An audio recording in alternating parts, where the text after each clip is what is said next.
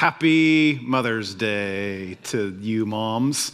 Um, I thought it would be appropriate um, to start this series and on especially Mother's Day with um, a story of experimentation on children.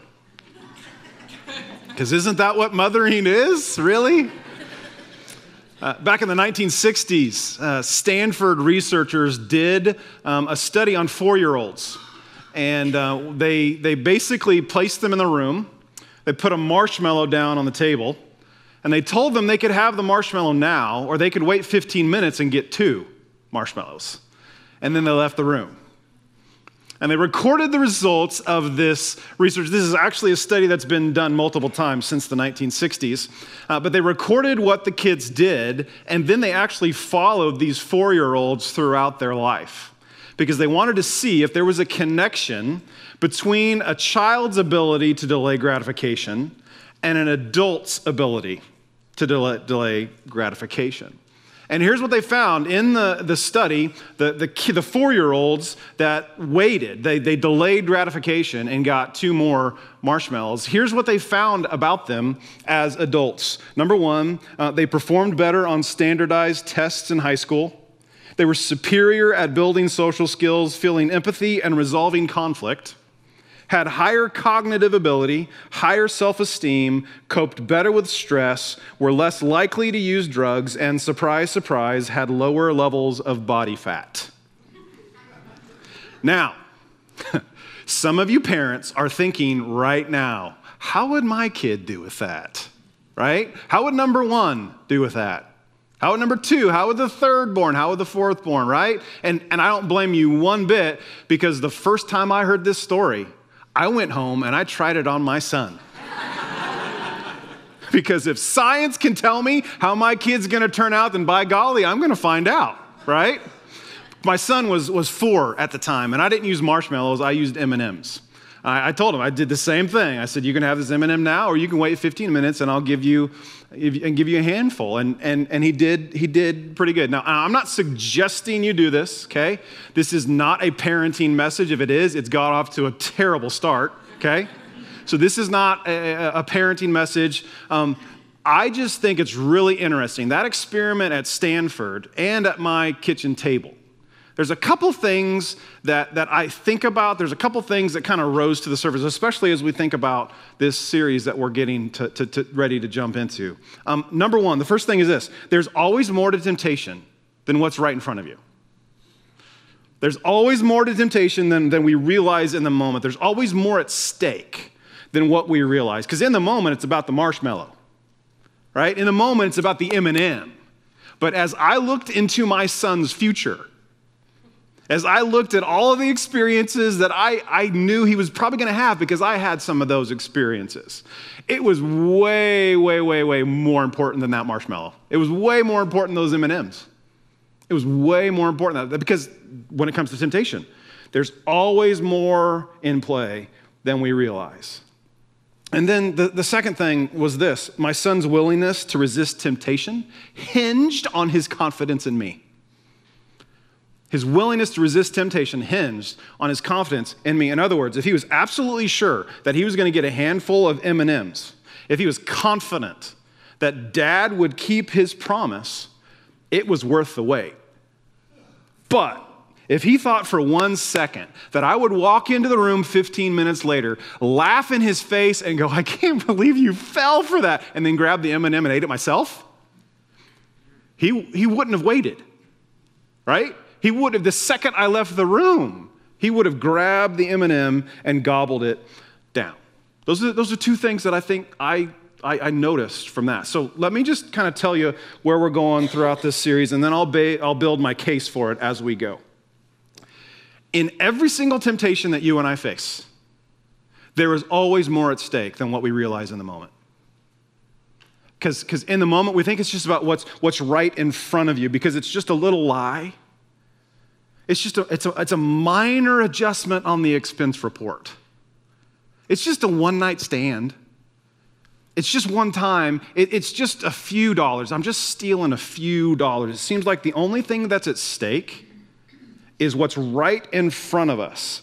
But what we're going to discover In every single temptation, there's always more at stake than what you think. And then the second thing, and this is a little bit more um, under the surface, is a little bit more difficult to, to, to, to, to realize, but just like my son, in every single temptation, there are questions of how much you trust your Heavenly Father. Can God be trusted? Can God really be, can, can I really trust Him to come through for me in this? I'm feeling this. Can He really attach His goodness, His faithfulness to my feeling? Can, can He really come through with, for, for me in this situation. And again, this, this might not be as evident at first. In fact, some of you right now, you're thinking about your biggest temptation and trying to connect the dots between God's faithfulness or your trust in God, and you're having a really hard time because it's it's it's it's just a it's a it's a relationship thing. It's a food thing. It's an internet thing. It's a jealousy thing. It's a pride thing, and I just don't see the connection between my trust in God and that, Tim. I don't buy it. Which may be why you have such a hard time resisting that temptation because you've, you've overlooked this. Maybe you didn't know it, or maybe you just don't want to believe it. But what if there is a connection? What if there is a connection? And then what if you started factoring that into your response to temptation? What if you developed a new thought pattern, a new, a new habit of bringing these two ideas center stage? In, in other words, whenever you're faced with temptation, you go, oh, there's more at stake here. There's, there's something else here than I realized. Or, oh, this has to do with my trust in God. What if you brought those two ideas to the forefront and you discovered some traction? You discovered some power. You discovered some insight in order to resist temptation. I think that's worth getting up and coming to church for for the next few weeks, right? So here's what we're going to do.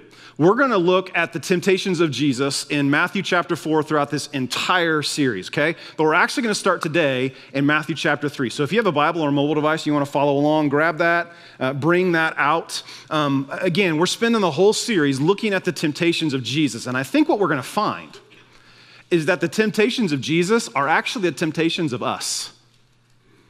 That the, the things that he experienced, the things that he faced, are the exact same things that you and I face. It looks different. It's, it's got you know a 2021 spin on it. It's got a 2021 facelift on it, but it's basically the same thing. And, and, and, and this is a series about Jesus' temptations and how he experienced it, but it's just about us. It's just about, uh, about us just as much. It's about how we can look to Jesus and see how he resisted temptation. What did he do when he faced it, and how we can do the same. So here we go. Matthew chapter 3, starting in verse 16. This is before, this is a few verses before the temptations of Jesus, but I want to set this up. Here's what it says As soon as Jesus was baptized, he went up out of the water.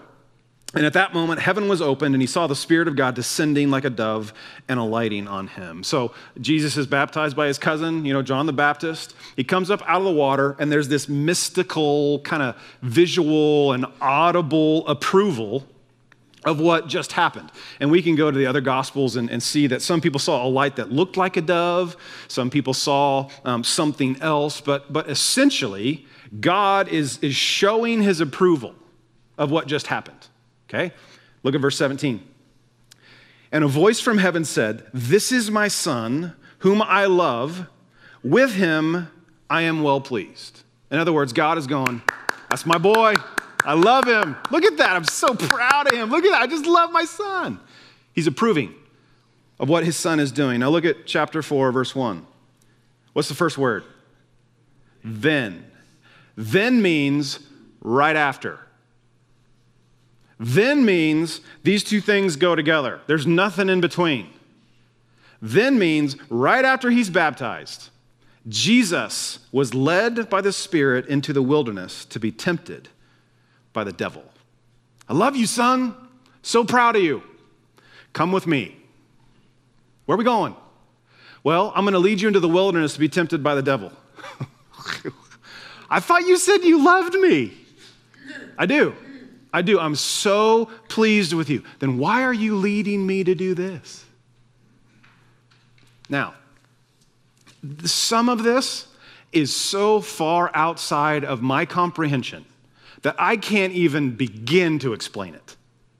So, God the Father, through the Holy Spirit, leads Jesus into the wilderness, and all three of them are one and carry the nine and 17. What? That doesn't make any sense. But at the same time, it is so helpful to me.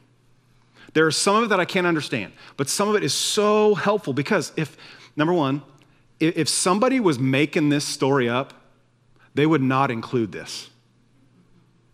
It, it, it, it gives so much credence to Scripture for me. It's like, okay, um, wait, wait, wait. God led Jesus into the wilderness to be tempted by a devil. If that really happened, why would you include that? That doesn't make any sense at all. But God did the same thing with Abraham, did the same thing with Moses, Peter, all the original disciples, which is helpful. It's helpful for me because when we face temptation, I think sometimes the tendency is to think if I really loved God, I wouldn't be tempted by this. Or, or you know, why can't I, why do I continue to struggle being tempted by that? If you've ever thought that, I got some great news for you. Jesus was led by the Spirit to be tempted. Jesus was tempted. Of course, you and I are going to be tempted. Being tempted is, doesn't mean you're sinful, being tempted means you're human. Being tempted is not sinful. Being tempted is not a sin. Jesus was led by the Spirit of God into the wilderness, knowing full well what was going to happen. I've often wondered if this is why Jesus included the part about temptation when he taught us to pray. You remember that? One of the things he taught us to pray was lead us not into temptation, but deliver us from evil. I wonder if he taught us to pray that because he experienced it. And he thought, you know what? I don't want you guys to experience the same thing. So here's here's something to pray about. And then, look at the next verse, verse 2. After fasting 40 days and 40 nights, he was hungry. I wonder why Matthew put that last part in there, but there you go. He was hungry after not eating for 40 days and 40 nights. Then the tempter came to him. And we're going to pick it up right there next week. And here's what we're going to discover Jesus is going to be tempted in three specific ways all three of which have to do with his confidence in his Father, and all three of them are in the background of every single temptation you'll ever face in your life. You may not see it, you may not believe it, but these three things are the source of every temptation that we face. And one of the things that excites me about this series is that some of you are standing on the doorstep of being freed from some temptations that you've dealt with your entire life because God is about to pull back the curtain on your temptations. Remember Wizard of Oz? Remember that part? Dorothy and the gang, they get to the they get to the great and powerful Oz, right? They're shaking in their boots. And Toto goes over and pulls back the curtain. And there's this little old man with a microphone. And he's looking at them, and they're looking at him. And what does he say? Pay no attention to the man behind the curtain, right? And all of a sudden they realize you're not that great and powerful after all. You're, you're just a little old man with a microphone. We, we were so enamored with the, the noise and the smoke and the CGI we were so enamored with what we thought was powerful, but now we see you're not powerful at all. You're just a little old man with a microphone. See, when, when we discover the truth about temptation, what's really going on behind the curtain, and we look at it from a proper biblical perspective, we gain leverage over it. We, we gain traction, we gain power, we insight that maybe we didn't know before. And then when we apply that to our lives, temptation starts to lose its power over us. And the way that we're going to do that, the way we're going to do that is by looking at the root of all of Jesus' temptations, which are the root of all of our temptations. So I'm just going to tell you what they are here at the very beginning, and then we'll, we'll spend the rest of the series unpacking these. So Jesus was faced with three temptations. The first was meeting legitimate needs in an illegitimate way. We are all faced with this meeting legitimate needs in an illegitimate way. Number two, leveraging God for his own agenda, leveraging God for Jesus' own agenda, his own thing, his own kingdom. And then the third thing was doing the right thing the wrong way. Doing the right thing the wrong way. Your temptations find their root in. And they, they're fueled by one of those three things. And as we peel back some of these layers, as we pull back the curtain, I think these temptations, your temptations, start to lose power over you. And, and to be clear, temptation will never go away this side of heaven. Like, like that's just part of living in a fallen, sinful, sin scarred world. But once you realize, once you realize what's happening behind the curtain, you find the power, the energy, hopefully the motivation to say, wait, wait a minute, I see what's really going on here. This isn't about him. This isn't about her. This isn't about them. This isn't about that one thing that keeps coming back over and over and over. It's way, way deeper than that. And it's way deeper than simple self control. It's deeper than that. This is about the godly insight to deal differently, to, to, to deal more efficiently with temptation and sin. To, to put it theologically, Jesus, when, when he came into this world, Jesus didn't just die to come, or didn't just come to die for, for sin, he came to free us from its power. Like his death didn't just punch your ticket to heaven when you die, it also provided you the power to say no to sin in the here and now. It's one of my favorite verses. Paul said, Paul wrote, Romans 6 14, for sin shall no longer be your master. For you are not under the law, but under grace. If you've placed yourself under the authority of Jesus and his rule in your life, you don't have to obey sin anymore because it's not your master. Now, is that because of something you've done? No. It's because of something Jesus has done. He broke the power of sin, not just in terms of your eternity, but in terms of its power over you right now. And one of the tools we have available to us are the tools that Jesus showed us in how he resisted temptation. This narrative that we have in, in, in, how he responded to, to temptation and how we can deal with it. Now, before we jump into all of that stuff next week, I want to go back to something I said at the beginning, okay? In, in, the marshmallow experiment and when we face temptation, there's always more at stake than what we think. We think it's just about what we see in front of us, right? It's about ordering dessert or not right? It's like that's all there is to this. Um, it's, it's should I call him back? Like, he called me and he left a message, and eh, probably shouldn't really do this. Should I call him back or should I not call him back? Should I tell her the whole truth or just part of it? That's all this is about. It's just about me telling the truth. In the moment of temptation, we think the issue is what's right in front of us. That's all it's about. And when we give in to temptation, we do these weird things, right? When we give in to temptation, uh, violate our conscience, we sin, we disobey God, however you want to phrase it. We feel guilty. We feel a little bit guilty, but we wake up the next day and it's life's the same. And if we're Catholic, we'll go see the priest. If we're Protestant, we'll quote, you know, 1 John 1 9. If we're Calvinist, we'll say, well, I couldn't really help it anyway. And we just move on, right? But there's always, there's always more at stake than what we think. It's not obvious. It's not obvious. It's kind of below the surface. But when you read the story of Jesus' temptation, this comes through so loud and clear. Because do you know what was at stake when Jesus was tempted? Do, do you realize what hung in the balance of his decision to say no? You did. I did. We hung in the balance of his decision to say no to temptation. What was at stake for Jesus was his ability to remain sinless. Because if he sinned, regardless of the circumstances, if he sinned, he would no longer be the sinless sacrifice for sin. He would no longer be eligible to die for our sin. He would lose the opportunity. It was way more than turning stones into bread. It was way more than jumping off the temple and having angels show up to catch him. It was way more than temporarily, momentarily worshiping the devil. It was way, way bigger.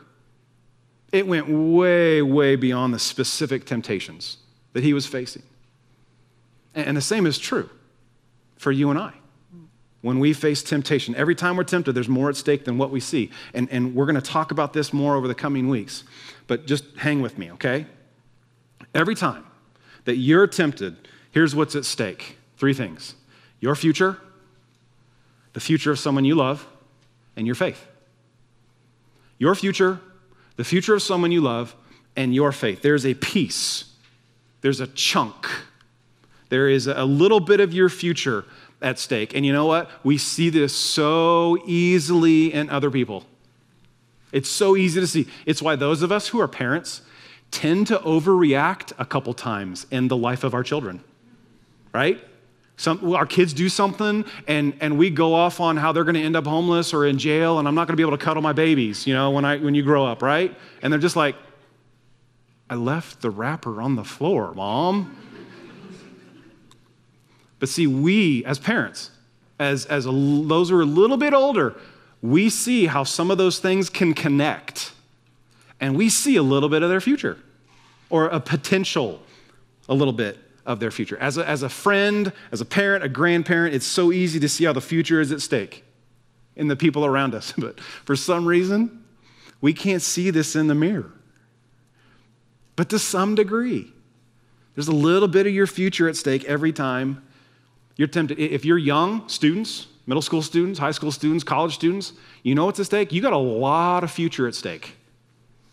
You got a lot of future. There, there are adults who could stand up right now and they could talk about a temptation that they gave into when they were your age, and that decision is still affecting them to this day. You got a lot of future at stake. If you're a little bit older, you're, you're down the line a little bit more, you got a lot of legacy at stake.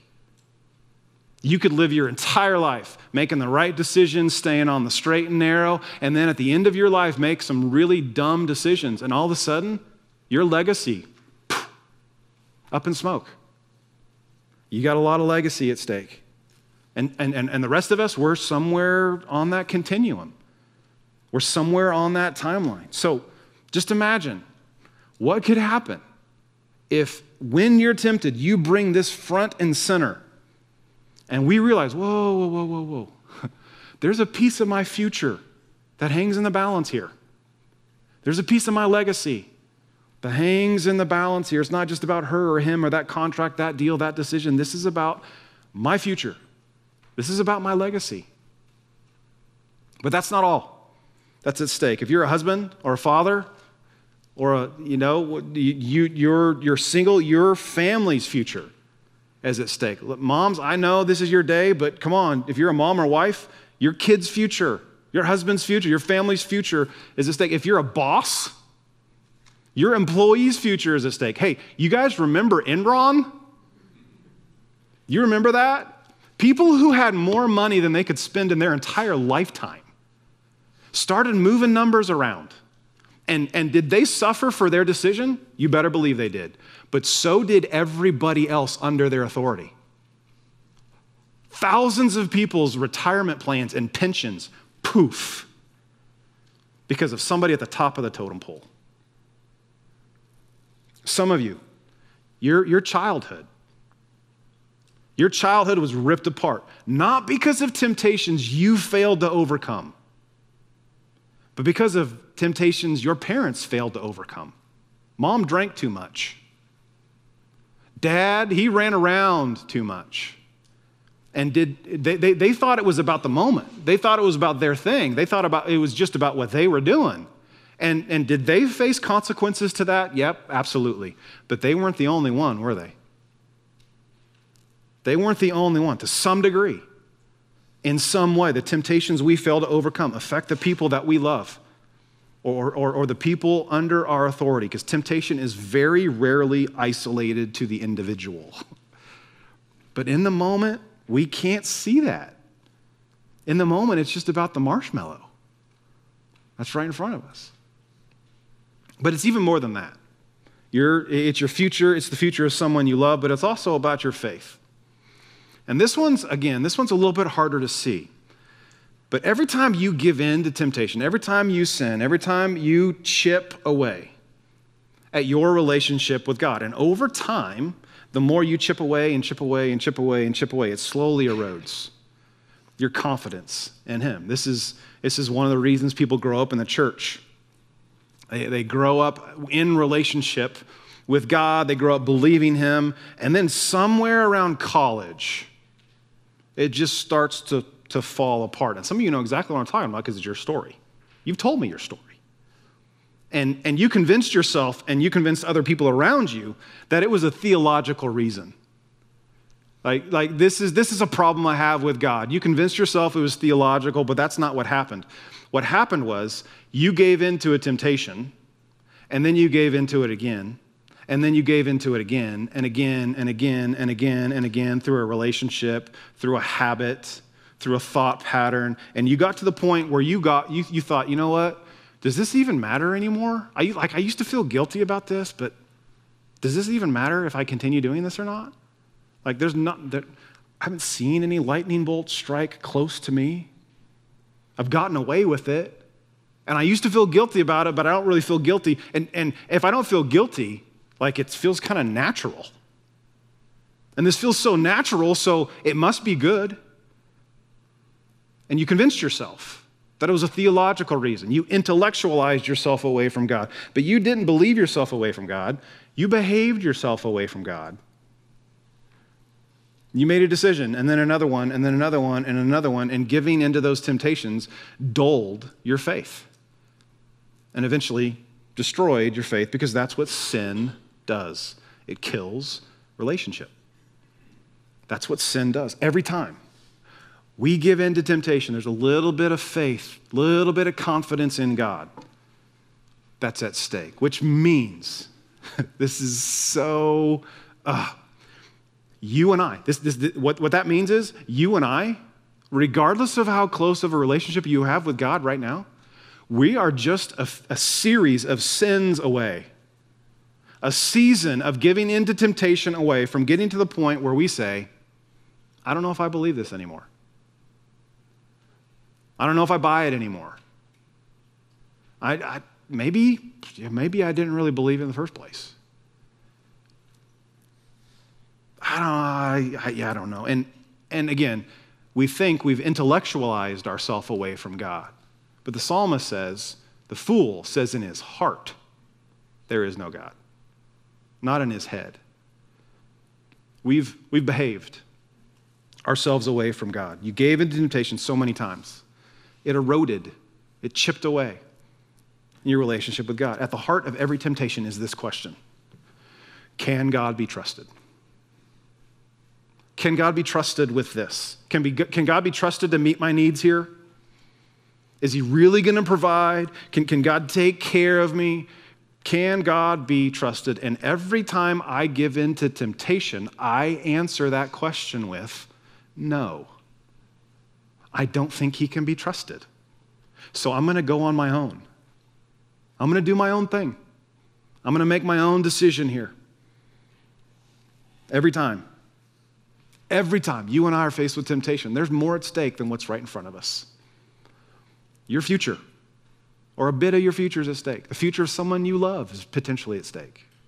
And your faith is potentially at stake. And so here's, here's what I would like us to do. Here's how we're going to land the plane, and then you go love on your mom for the rest of the day, okay? It, it seems a little hokey, okay? I will fully admit this. It seems a little odd. It's going to be really strange to some of you, but I think it's going to be helpful, okay? I want us to personify temptation, and then we're going to talk to it. Okay, and we've done stuff like this before, so if you've been around Grace Point, this isn't that odd, okay? And this is just a tool that I want to give to you. And you can take it and you can modify it, you can use it, you can forget it, you do whatever you want with it, okay? But I want to personify temptation, and then we're going to talk to it. We're going to put it up on the screen, I'll say it, and then I want you to repeat it after me, okay? So here it is Temptation. You will not steal my future, you will not steal my family, and you will not steal my faith. Temptation. You're you're gonna personify it. It's, it's, it's there, okay? Personify. Temptation. You will not steal my. Go ahead. You will not steal my family, and you will not steal my faith. Okay, now let's take another baby step. I want you to turn to the person next to you, and I want you to tell them your biggest temptation, and then we're gonna come back and say this again. I'm just kidding. Don't do that. some of you, some of you were like, all right, let's go.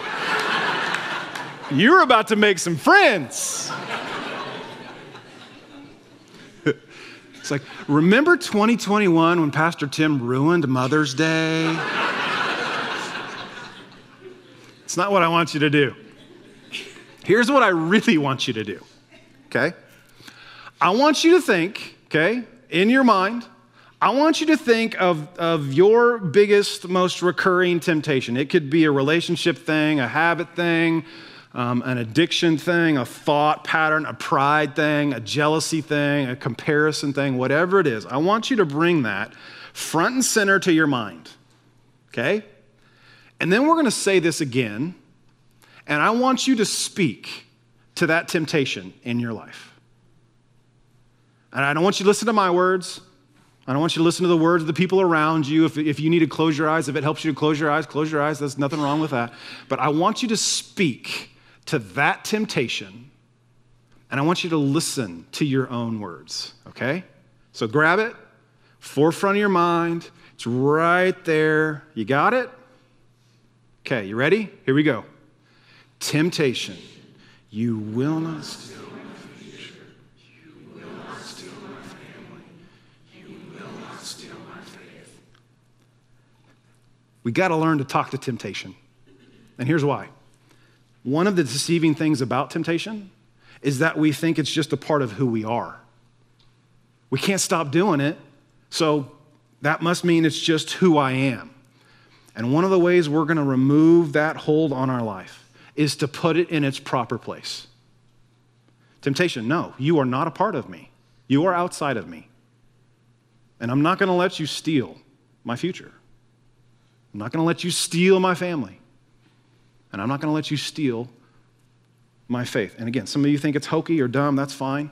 But some of you, some of you might just get freed up from things that have had you in bondage for years.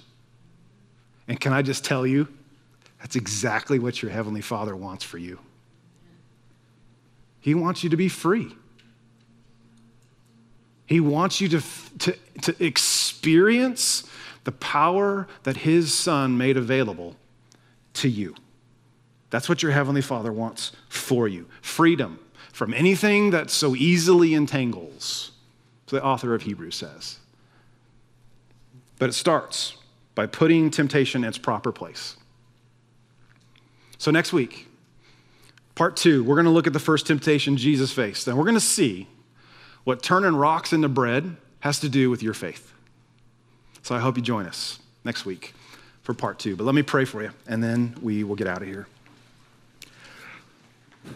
Father in heaven, this is, um, this is something that every single one of us can identify with. We can, we can see moments, we can see seasons, we can see places, uh, maybe even today, where we were tempted to believe something, we were tempted to do something, we were tempted to say something, we were tempted to look at something. And we, we, we can all identify with being tempted because we're all human. And if even Jesus was tempted, we might as well just expect it. But God, you didn't leave us there. You gave us Jesus, you gave us the Spirit, you've given us your word, you've given us community to walk with us through this, to help challenge and encourage, to pick us up when we fall. And God, I, my, my prayer is simply that you would, throughout um, throughout this series and beyond. That you would use your word by the power of your spirit in the community of your church to free a whole bunch of people from the bondage they've been in for years. And God, we know that it is, it is only by your spirit that this happens. It is only because of what you've done in history, what you're doing in the here and now, what you've promised to do in the future.